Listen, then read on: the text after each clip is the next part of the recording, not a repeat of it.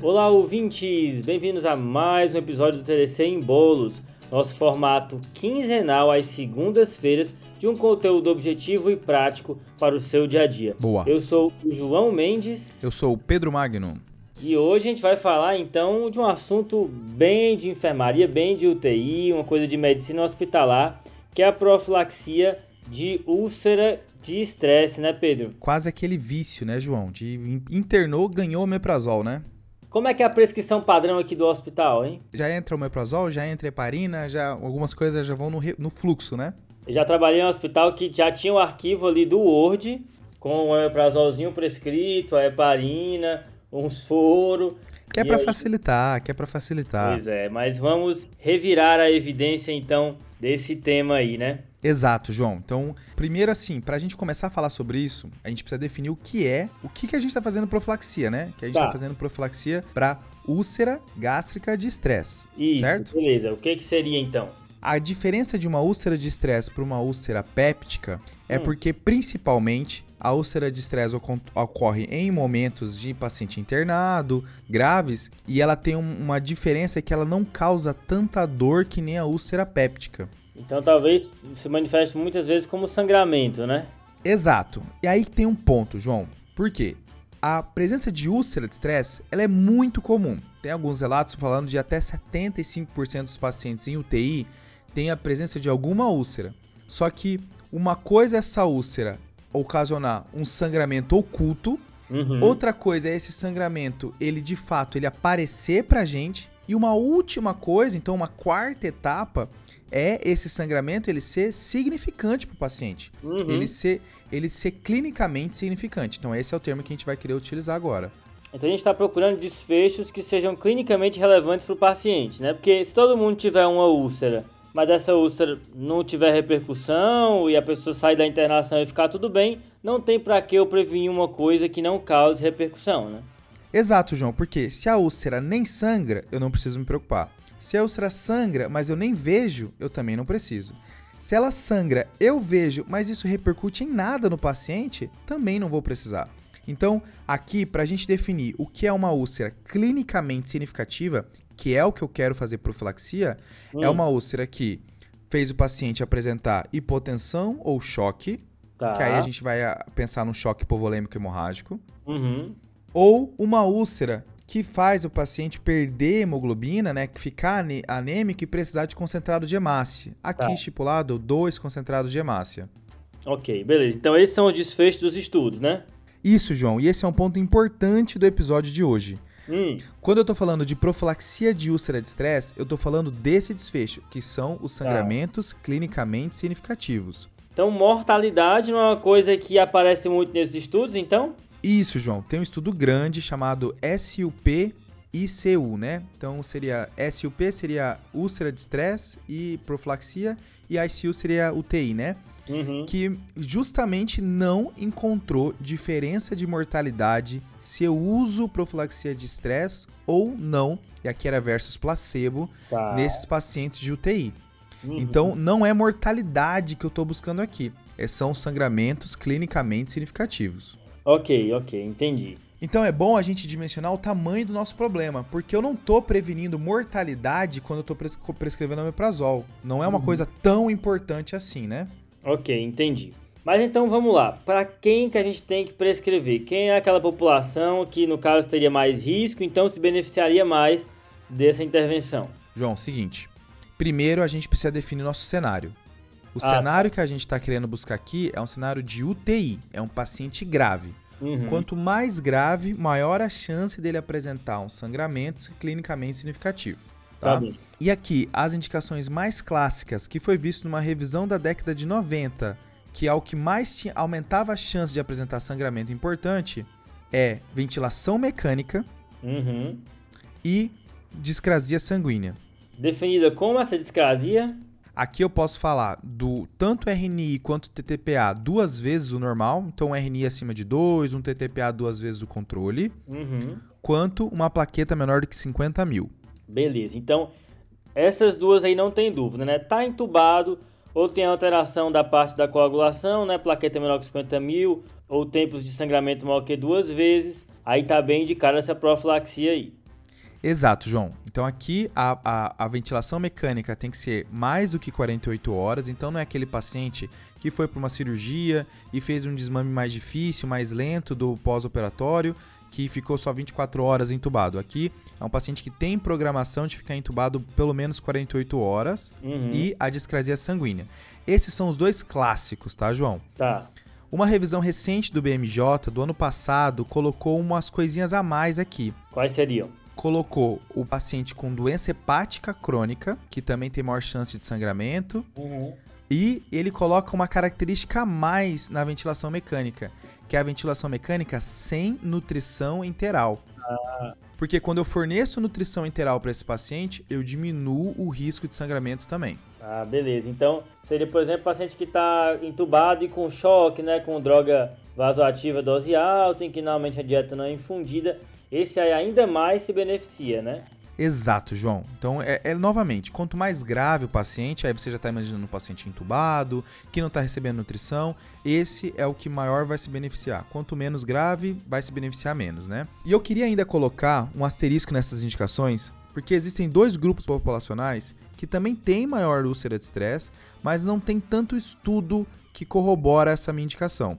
Quais são esses, então? Que são os queimados, e aqui com uma queimadura acima de 20% da superfície corpórea. Uhum. E os pacientes com trauma crânioencefálico, tá? Os neurocrítico grave. Eles também têm um pouquinho maior a chance de aparecer úlcera de estresse. Aí, para quem lembra de prova, né? A, os queimados fazem a úlcera de Curly e o, o trauma crânioencefálico faz a úlcera de Cushing, né? Essa daí é conhecida, hein? Essa daí, ato de prova. Mas eu acho que é legal estar tá falando isso, né, Pedro, aqui, porque via de regra esse omeprazol no paciente internado é uma coisa que a gente vê sendo prescrita de maneira excessiva, como se fosse para todo paciente internado e tem umas indicações bem delimitadas, né? Essas aí que você enfatizou com a gente. Exato, João. Tem indicações que o risco de sangramento por si só é pequeno.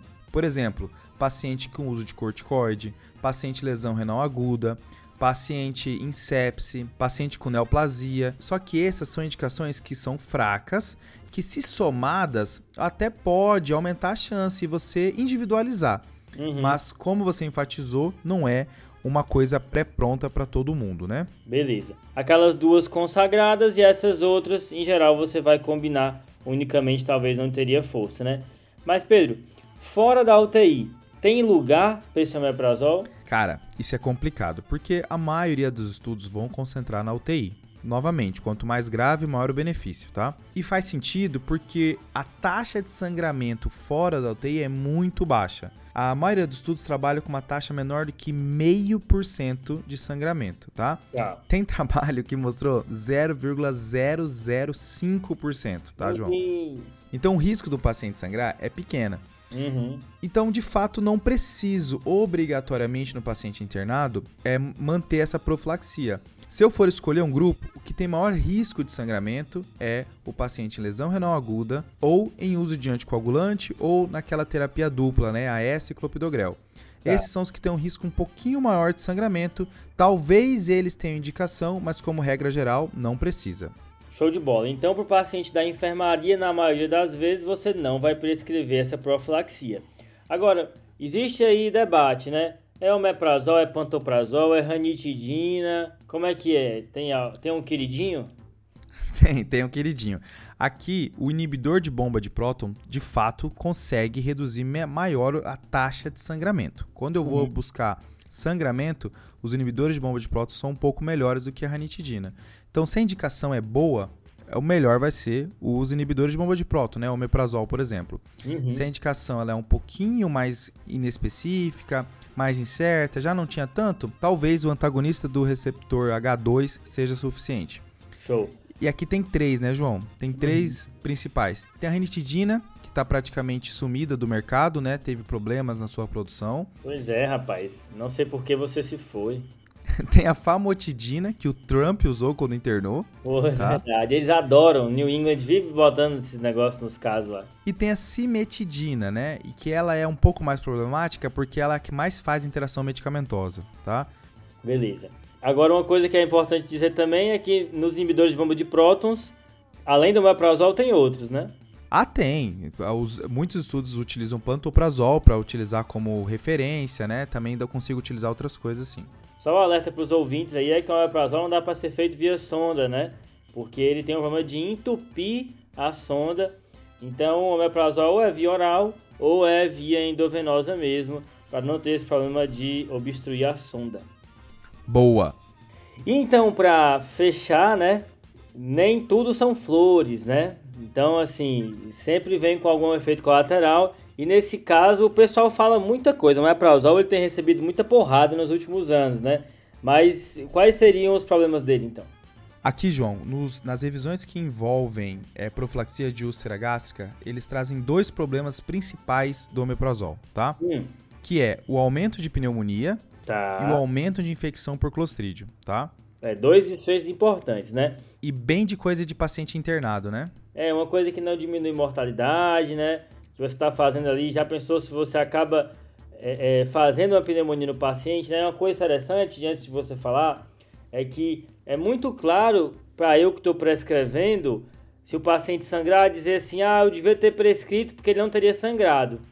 Agora, se ele tem uma pneumonia depois, será que eu vou fazer a inferência que talvez ele tenha tido porque eu prescrevi? Né? Exato, né? É, é bem menos palpável, né, João? Uhum. E aí, assim, eu consigo te dar um artigo que fala que o omeprazol aumentou pneumonia e outro que não aumentou. E uhum. um que aumentou o número de infecções por Clostridium e um que não aumentou. Tá. Isso é uma coisa bem debate ainda, tá? Não é uma coisa clara, estabelecida. Esse estudo que eu mencionei do SUP-ICU, né, SUP-ICU, ele não viu esse aumento de efeitos adversos tão importante assim como era descrito antes na literatura, tá? tá?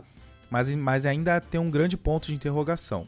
Uhum. Queria marcar também que tem um problema em prescrever omeprazol, que é o contínuo, né? Que é, é, quando o paciente é indicado, ele usou certo o omeprazol, e aí ele saiu da UTI, foi para enfermaria, não tem mais indicação do omeprazol, porque não está mais entubado, não tem mais discrasia sanguínea, seja o que for, e aí ninguém tira. E às vezes o paciente ele vai para casa com o omeprazol, tá? E isso é uma coisa que algumas revisões recentes têm trabalhado que é a dificuldade do médico de desprescrever esse remédio, né? E aí, o omeprazol uso crônico é uma coisa comum e que pode trazer malefícios, né? É, uma vez que ele entra é difícil ele sair, mas a gente tem que ter essa noção de que é uma prevenção temporária num período de risco que o paciente está enfrentando, mas que uma vez que ele saiu disso, não tem mais porquê, na ausência de queixas ou de uma indicação específica, a droga permanecer, né? Boa! Fechou? Fechamos, cara. Curtinho aqui, que é um episódio feito na medida para você mostrar para aquele seu colega que ainda não escuta podcast, que ainda não entendeu que dá para aprender muita coisa por essa plataforma. Beleza, e para quem nunca ouviu, as referências do que a gente falou vão estar descritas aqui embaixo, na descrição do podcast. A gente também tem outros canais em que a gente produz conteúdo. Dá uma conferida no Twitter, no YouTube, no Instagram. E lembrar que todas as quartas-feiras sai o nosso episódio tradicional, um pouco mais longo, sempre num debate aí mais aprofundado sobre um tema. Os numerados, né? Aí sim. Então fica ligado também que daqui 15 dias tem mais um TDC em bolos. Boa, fechou? Valeu, falou, falou, falou, falou. falou, falou. Esse podcast tem como objetivo educação médica. Não utilize como recomendação. Para isso, procure o seu médico.